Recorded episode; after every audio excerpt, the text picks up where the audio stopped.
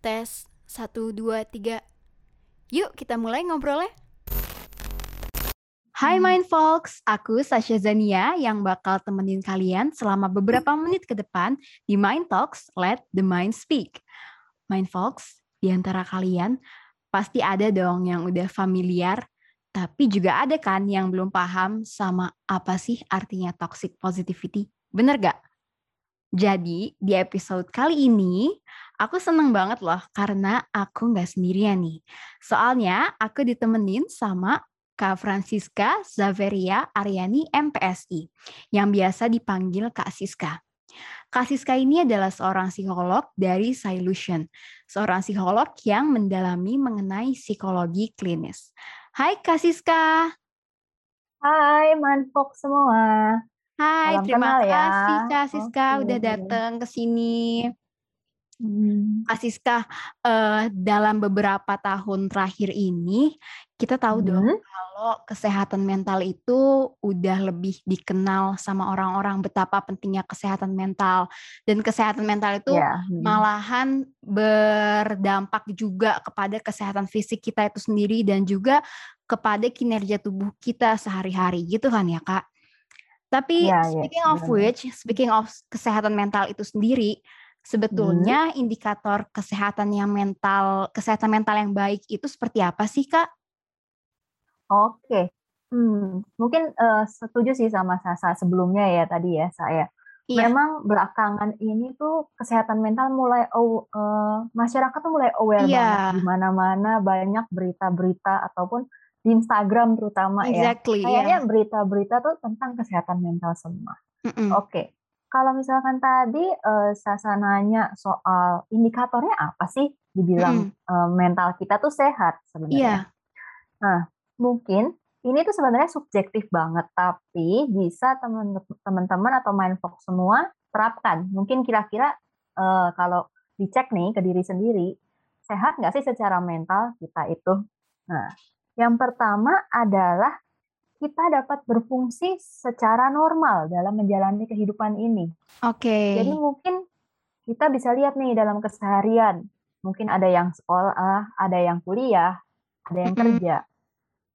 Bisa nggak kita berfungsi dengan normal? Bisa nggak kita menjalani kehidupan ataupun menjalani proses-proses di kantor, di kuliahan? Iya. Sesuai nggak dengan kemampuan kita?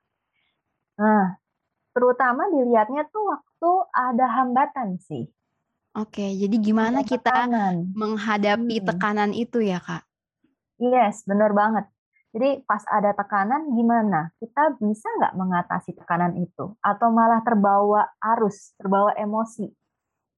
Keburu okay. jadinya tertekan duluan, bahkan nanti berpengaruh ke ke aspek-aspek yang lain. Atau termasuk individu yang sehat secara mental itu berarti kan dia bisa mengatasi itu mm masalahnya, bisa bangkit lagi, bisa menjalani kehidupannya lagi dengan normal seperti biasa. Oke, tapi nih Kak, hmm. karena hmm. udah banyak banget juga nih kan ya yang udah aware sama hmm. kesehatan mental itu sendiri. Tapi dulu kan nggak okay. banyak yang aware gitu. Nah, hmm. sebenarnya Kak, seberapa penting sih kita menjaga kesehatan mental dan sebenarnya juga harus dimulai dari hmm. kapan dan gimana caranya sebenarnya? Oke. Hmm, kalau misalkan memang belakangan baru uh, pada aware ya, pada mulai ngetren bahas-bahas. Iya. Tapi kalau dibahas, kalau dibilang sebenarnya sejak kapan sih mm-hmm. perlu aware dan seberapa penting? Kalau dibilang penting, jelas penting banget. Oh iya. Tapi mungkin belakangan ini makin sadar nih orang-orang. Mm-hmm.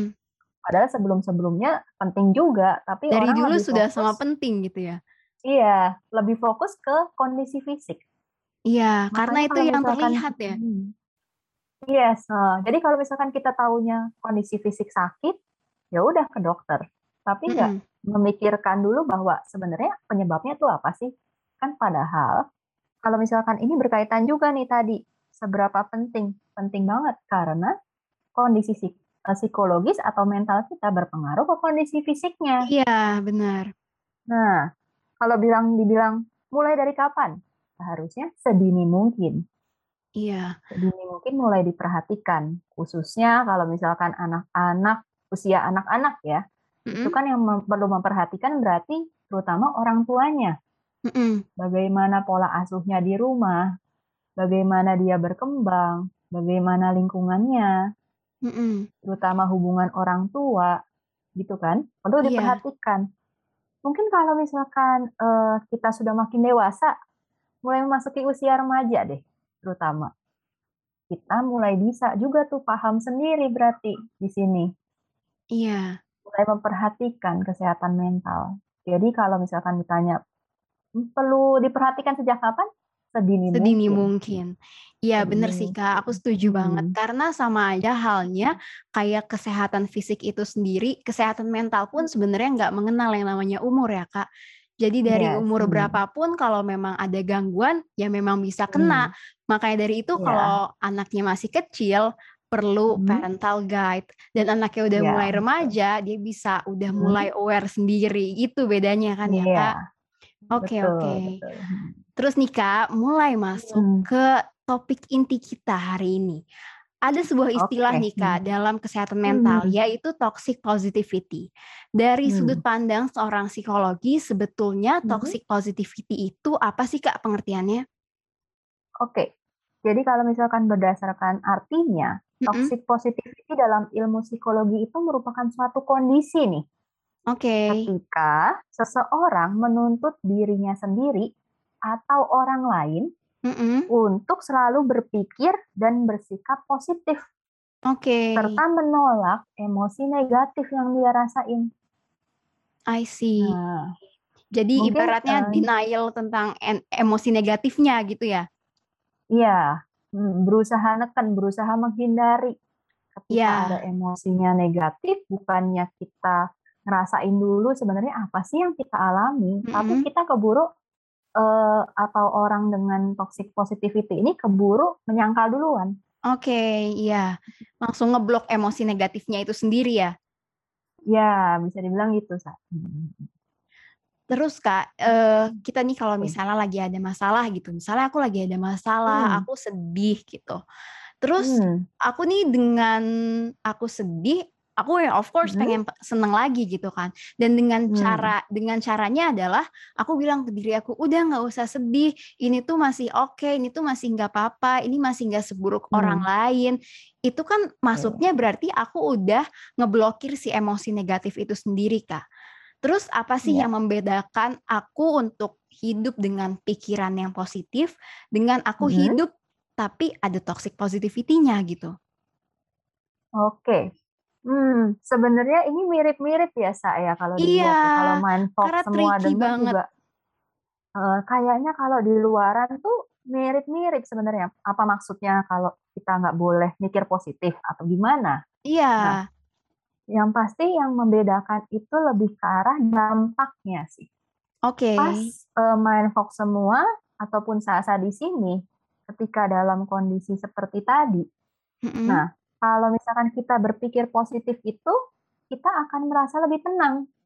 Kita bisa mengatasi stresnya. Oke. Okay. Kita bisa makin resilient, makin uh, semangat gitu buat mengatasi masalahnya. Hmm. Itu dampak kalau misalkan kita berpikir positif. Oke. Okay. Nah, tapi kalau misalkan pas kita melakukan toxic positivity itu, mm-hmm. dampaknya lebih ke arah malah kita tertekan, kita nggak nyaman nih. Oke. Okay. Dengan pikiran positif yang tadi itu, ataupun dengan hal-hal yang sebenarnya berusaha membuat kita tuh memaksakan diri menjadi positif. I see. Kita nggak nyaman. Terus kita kayak ngerasa sebenarnya kita nggak ngerasain itu. Kita susah banget nih buat maju ataupun merubah emosi itu. Jadi Karena kalau benar-benar, hmm? iya benar. Jadi okay. kalau hmm. kalau kita itu berpikiran positif dalam hmm. hidup itu kita emang beneran merasakan hal-hal yang positif itu dan kita malah jadi semangat, hmm. kita jadi yeah. balik bahagia, balik seneng lagi. Hmm. Sementara kalau kita hidup dengan toxic positivity bisa dilihat dari hmm. dampaknya, kita malah jadi ibaratnya lebih tenggelam lagi sama perasaan-perasaan hmm. yang negatif itu sendiri karena happy-happy kita itu semuanya cuma play pretend aja gitu ya kak? Iya bisa um, gitu. Oke, berarti hmm. untuk ngebedain dua hal itu bisa dilihat dari dampaknya ya, Kak? Iya. Hmm. Karena toxic positivity itu positivity ini yang ngerasain kan kita sendiri sebenarnya. Iya, benar-benar. Hmm. Terus Kak, eh, apa sih sebenarnya bahayanya seseorang melibatkan hmm. toxic positivity ini dalam hidupnya? Oke. Kalau misalkan berbahaya, ya. Yang membahayakan berbahaya, apa? Ya? Yang berbahaya iya tentunya. Kalau hmm. berlebihan ya anggapannya hmm. ya. Yang pasti yang pertama adalah kita kan jadi nekan emosi kita tuh. Iya, benar. toxic positivity.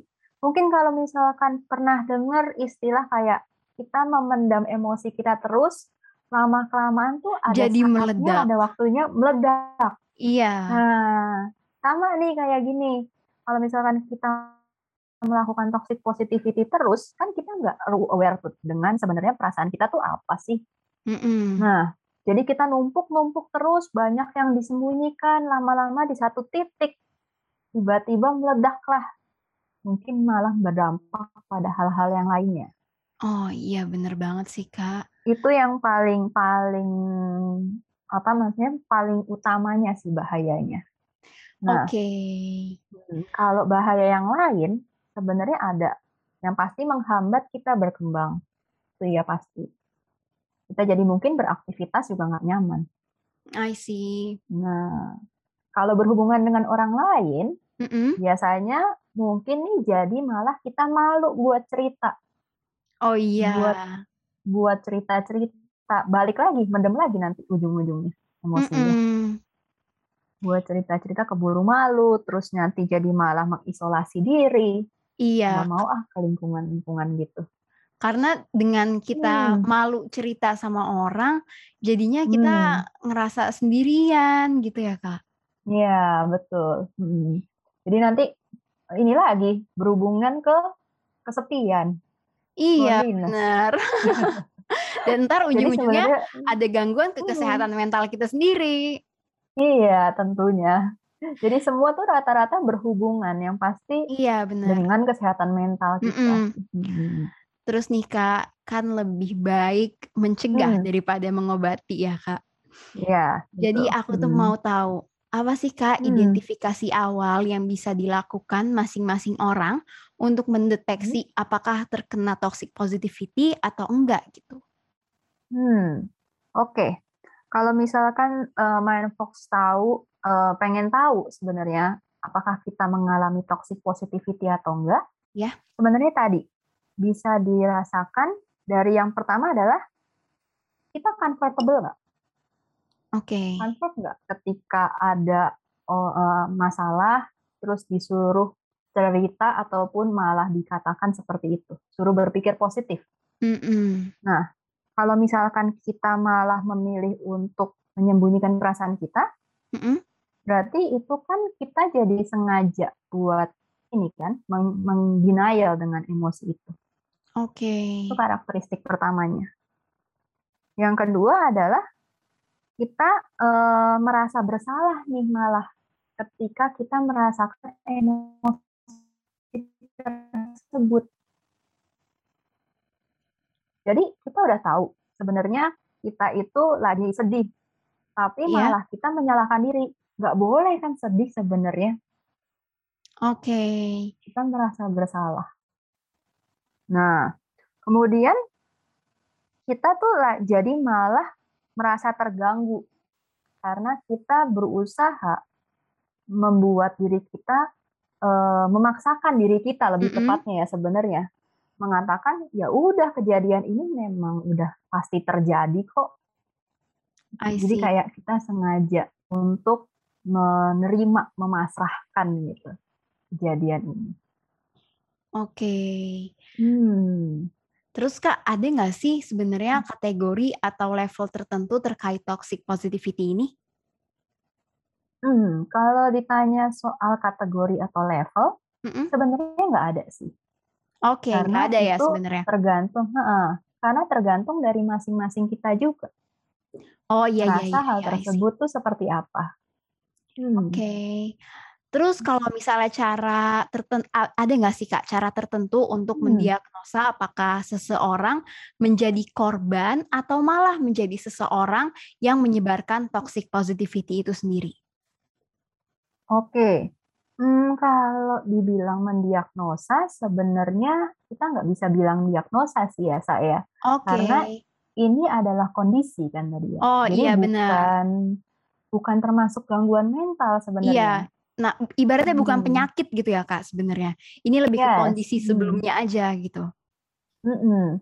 Jadi, uh, karena dia bukan gangguan, bukan disorder, jadi kita nggak bisa bilang dia dia uh, mendiagnosa. Oke. Nah, tapi Ta paling kalau misalkan tahu kita jadi korban atau enggak, seperti tadi mungkin, seperti yang, uh, Di poin sebelumnya ya sih? Kak, iya, Iya. Seperti di poin sebelumnya. gimana sih? Iya. Hmm. Kita bisa ngelihat kayak gimana indikatornya seseorang itu dalam hmm. kesehariannya. Hmm. Kalau emang kita hmm. lihat orang ini sangat mengisolasi dirinya, sering banget hmm. pretending to feel something else. Jadi kayak kita hmm. udah bisa hmm. ngelihat kalau ini kayaknya orang terjebak toxic positivity nih gitu ya. Hmm, bisa bisa jadi. Hmm. Oke, okay. terus Kak, sebenarnya kalau toxic hmm? positivity ini sendiri paling hmm? mudah menyebar itu di lingkungan yang seperti apa sih, Kak? Oke. Uh, ini sebenarnya tergantung banget sih buat kita. Jadi kalau misalkan dibilang biasanya menyebar ataupun bisa menyebar di mana aja, yang pasti dia bisa menyebar ataupun uh, mengalami toxic positivity itu di mana aja. Oke. Mau di lingkungan terdekat pun bisa. Bener-bener. Jadi kayak nggak usah jauh-jauh keluar, di keluarga pun sebenarnya bisa ya, Kak? Bisa. Makanya kalau misalkan sering dengar ataupun ada fox di sini yang ngerasa nggak nyaman buat cerita ke orang tua. Mm -hmm. Nah, ataupun ke saudaranya, saudara kandung, terutama yeah. kakaknya, adiknya, atau sahabatnya. Mm -hmm. Jadi kayak sebenarnya pengen cerita sih, tapi nggak deh. Pasti nanti ada yang ngomong, ngomongnya, ah aku kalau cerita ke orang tua ujung-ujungnya dinasehatin. Iya, aku kalau cerita ke orang tua hmm. ujung-ujungnya dibilang nggak bersyukur aja. Kayak nah, gitu ya. Iya, itu bisa sebenarnya bisa dibilang salah satu uh, kondisi toxic positivity sebenarnya salah. Oke, jadi Tapi emang kan, hmm, si toxic positivity ini dia nggak hmm? mengenal lingkungan gitu ya kak bahkan dari diri kita sendiri hmm. aja gitu dari faktor internal aja udah bisa kejadian gitu hmm. oke okay. mungkin tambahin dikit sa oke okay. bahkan bukan dari orang pun bukan dari individu lain pun itu bisa loh jadi dari, dari emang dari uh, mindset kita sendiri gitu ya kak iya mungkin bisa juga dari medsos Oh, iya iya iya. Dari hmm, medsos dari ya? medsos, dari gambar doang ya, dari quotes-quotes yang kita lihat. Oh iya, bener sih. Karena emang kalau hmm. misalnya quotes-quotes di Instagram, di Pinterest, emang selalu nge-highlight hmm. positive vibes only, kayak gitu-gitu ya, Kak? Iya. Hmm, jadi kan sebenarnya mungkin kita lagi kenapa terus dibilang, uh, memang ini takdir atau uh, harusnya kita bersyukur Oh atau iya, benar-benar. Dari situ apa hmm. yang kita lihat masuk ke mindset kita sendiri dan jadinya hmm. toxic ke diri kita sendiri juga. Padahal hmm. every feeling is valid, Kak. Iya, betul. Tapi nih Kak, kalau orang dia hmm. udah terjebak sama toxic positivity, Terus hmm. akhirnya dia udah sadar, dia udah aware nih hmm. kalau ternyata hmm. dia ada di dalam kondisi atau situasi yang nggak baik buat dirinya. Terus okay. mana dia bisa menangani hal tersebut hmm. dan pada akhirnya terbebas dari toxic positivity itu sendiri. Oke, okay. mungkin ini ada beberapa langkah sih, Oke. Okay. Gimana ya yang bisa membantu mindfox semua juga buat kita tuh terbebas ataupun paling nggak keluar dulu deh dari kondisi ini. Yang pertama adalah kita tuh perlu belajar menamai emosi kita dulu. Oke. Okay. Kebanyakan kita tuh nggak sadar sebenarnya kita lagi kenapa sih. Mm -hmm. Kita tuh lagi sedih kah? Lagi marah kah? Mm -hmm. Lagi kecewa kah? Karena uh, banyak juga yang ya pokoknya saya lagi emosi tapi nggak tahu sebenarnya emosinya apa. Oke. Okay. Nah, kita perlu belajar dulu sebenarnya kita dalam kondisi apa sih? Dalam kondisi emosi apa? Berarti nah. langkah pertama hmm? kita harus hmm. kenal dulu sama diri kita dan perasaan-perasaan yang kita alami ya, hmm. Yes, benar. Yang pasti kenalin dulu.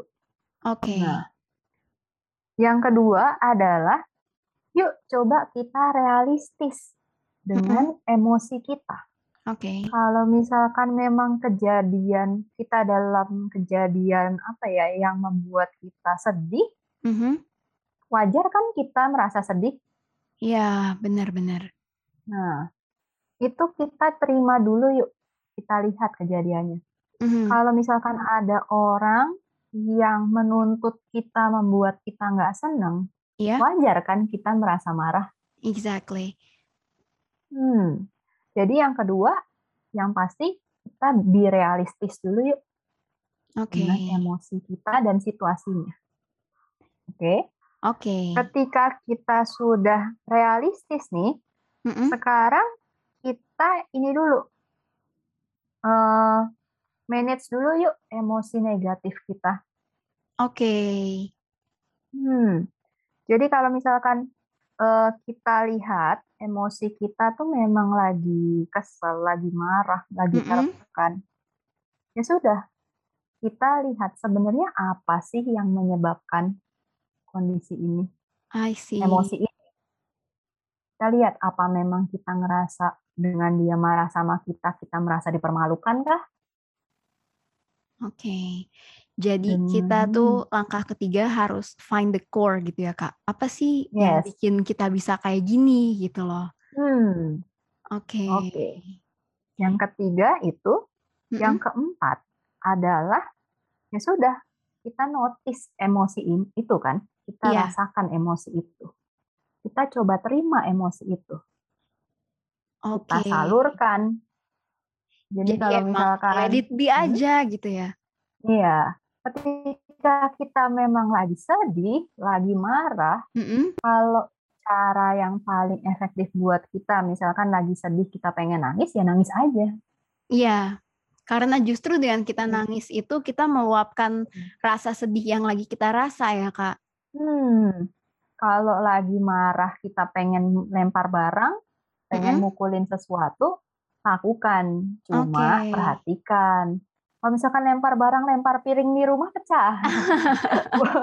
Boleh kok kita uh, beli seperti bola-bola anak-anak yang kecil. Iya. Kita pengen lempar sesuatu. Mm-mm, berarti emang kita harus hmm. bisa manage emosi kita, tapi tetap hmm. in control juga dengan apa hmm. yang kita lakukan harus responsible. Hmm. Oke. Okay. Misalkan tadi mungkin pas mau mukulin sesuatu boleh kok mukulin bantal, mukulin boneka. iya benar daripada lempar piring di rumah pecah semua. Iya. Yang salah adalah kalau kita mukulin tembok. Nah, itu karena nyakitin diri kita sendiri. Iya. Tentunya. Jadi jadi sebenarnya banyak cara buat kita berusaha merasakan itu buat menya uh, buat menyalurkan emosi yang kita rasakan. Oke. Hmm. Nah, okay. mungkin itu caranya sih mm -hmm. kalau buat terbebas dari toxic positivity. Sebenarnya tapi, emang caranya banyak ya. Hmm. Tapi kalau misalkan kita juga takut nih, mm -hmm. mungkin bisa tambahan kalau kita takut menjadi toxic penyebab toxic positivity buat yeah. orang lain. Mungkin salah satu cara yang paling penting adalah, yuk kita coba buka telinga kita, mm-hmm. kita dengarkan orang lain kalau mau bercerita. Oke. Okay. Kita uh, tunjukkan support, tunjukkan empati. Kalau misalkan orang lain sedang dalam kondisi bermasalah. Mm-mm.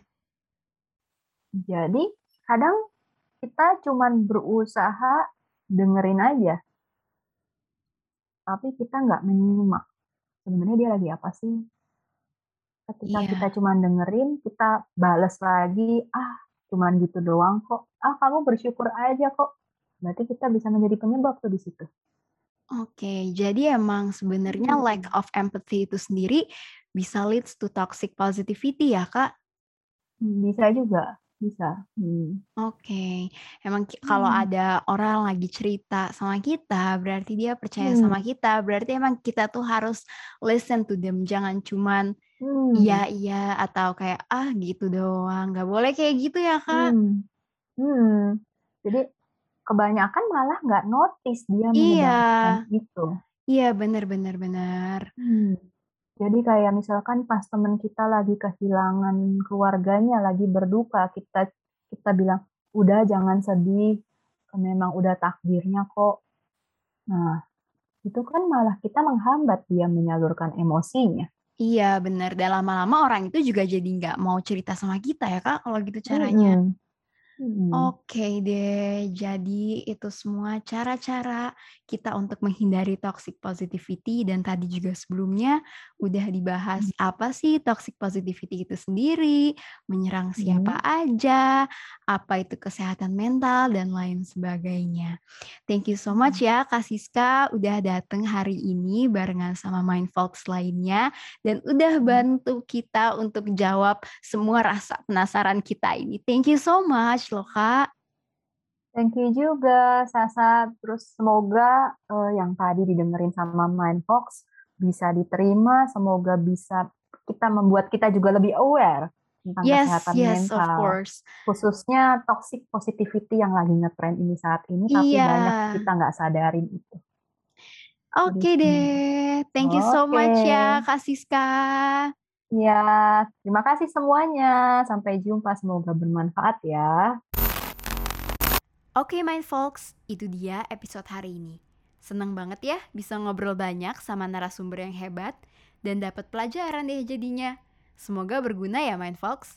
Alright, I'll see you on the next episode then. Bye-bye!